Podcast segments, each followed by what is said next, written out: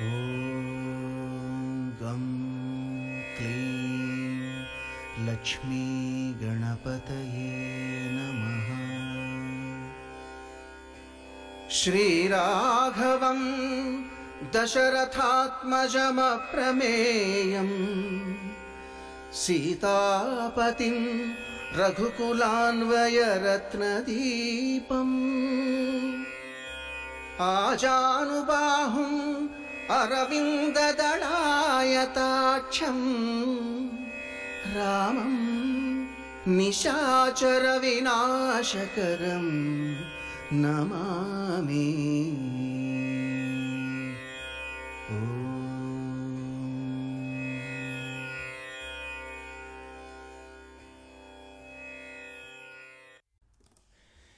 ఈ episode topic నాకు చాలా కొత్త బట్ వెరీ ఎగ్జైటింగ్ ఎందుకంటే ఎప్పుడు పెద్దగా ఫోకస్ పెట్టలేదు మైథాలజీ టాపిక్లో సో ఈరోజు అంటే ఫిఫ్త్ ఆగస్టు ట్వంటీ ట్వంటీ మన భారతీయులందరూ చాలా ప్రత్యేకంగా ఈ రోజును చూస్తున్నారు. ఎందుకంటే అయోధ్యలో ఈరోజు జరిగిన శ్రీరామ్ టెంపుల్కి జరిగిన భూమి పూజ. చాలా వరకు అందరికీ తెలిసిన విషయాలే. సో టూ మచ్ డీటెయిల్స్కే వెళ్ళడం లేదు. జస్ట్ ఒకసారి రీక్యాప్ చేద్దామని ఇప్పటికీ చాలా న్యూస్ న్యూసెన్స్లో అయోధ్య డిస్ప్యూట్ అనే రాస్తున్నారు. Court clearances and all section of people హ్యాపీగా ఉంటే ఇంకా ఈ డిస్ప్యూట్ అనే వర్డ్ ఎలా యాప్టో ఆ తలలేని జర్నలిస్ట్కే తెలియాలి. సో ఇంకా ఫ్లాష్ బ్యాక్లోకి వెళ్దాం. బ్యాక్ అంటే చాలా బ్యాక్కి. స్టార్ట్ చేస్తే ఫిఫ్టీన్ ట్వంటీ ఎయిట్లో మొఘల్ ఎంపరర్ బాబర్ అనే అతను ఇప్పుడు మనం టెంపుల్ కడుతున్న ప్లేస్లో అప్పుడు మాస్క్ కట్టాలన్నమాట దీనికి హిందూ సొసైటీ నుంచి అబ్జెక్షన్ వచ్చింది. ఇది lord uh, Ram place birth place అని వాళ్ళ వాదన. సో ఎలా ఎలా మొదలైంది? ఇలా చిన్న చిన్న వాదనలతో స్టార్ట్ అయ్యాక నెక్స్ట్ బిగ్ డిస్టర్బెన్స్ మళ్ళీ eighteen fifty three nineteen forty nine మధ్యలో జరిగింది with uh, big communal violence. So అప్పుడు uh, బ్రిటిషర్స్ రూలింగ్ కాబట్టి బ్రిటిషర్స్ ఇన్నర్ కోర్టు ముస్లిమ్స్ కానీ అవుటర్ కోర్టు హిందూస్ కానీ అలొకేట్ చేశారు. కానీ అదే నైన్టీన్ ఫార్టీ నైన్లో లార్డ్ రామ్ ఐడల్ అప్పీర్ అవడము ఇన్సైడ్ మాస్క్ దీనికి ఎక్స్పెక్ట్ చేసినట్టే ముస్లిమ్స్ నుంచి తీవ్ర అభ్యంతరము వచ్చింది. సో అప్పటి నుంచి గవర్నమెంట్ దీనికి డిస్ప్యూటెడ్ ఏరియా అని డిక్లేర్ చేశారు. సో అలాగే గేట్స్ లా కూడా చేశారు ఆ తర్వాత నైన్టీన్ ఫిఫ్టీ సిక్స్టీ మధ్య టూ సైడ్స్ వాళ్ళు డిఫరెంట్ లా సూట్స్ వేయడం కోర్టులో డిబేట్స్ జరగడము వాదోపవాదాలు జరగడము ఇలా జరుగుతూ ఉంది. ఇలా జరుగుతూ ఉండగానే నైన్టీన్ నైంటీ టూలో డిసెంబర్లో మళ్ళీ పెద్ద వైలెన్స్ కొంతమంది కరసేవక్స్ బాబ్రీ మసీదుని కూల్చివేయాలని స్టార్ట్ చేశారు.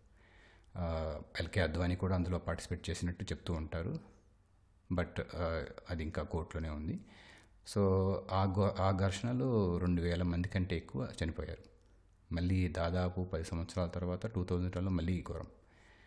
ట్రైన్కి నిప్పు పెట్టడము అందులో వెళ్తున్న కరసేవక్స్ దాదాపు అరవై మంది చనిపోవడము ఇమ్మీడియట్గా మరో రెండు వేల మంది ఈ ఘర్షణలో చనిపోవడం ఇంకా బాధాకరం.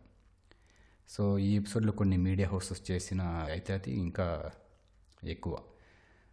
ఇండైరెక్ట్గా కొంతమంది జర్నలిస్ట్ ఎక్కువ గొడవలు జరగడానికి కారణమయ్యారు. మనం యూట్యూబ్లో చూసినా తెలుస్తుంది ఎవరు ఆ జర్నలిస్ట్ అని.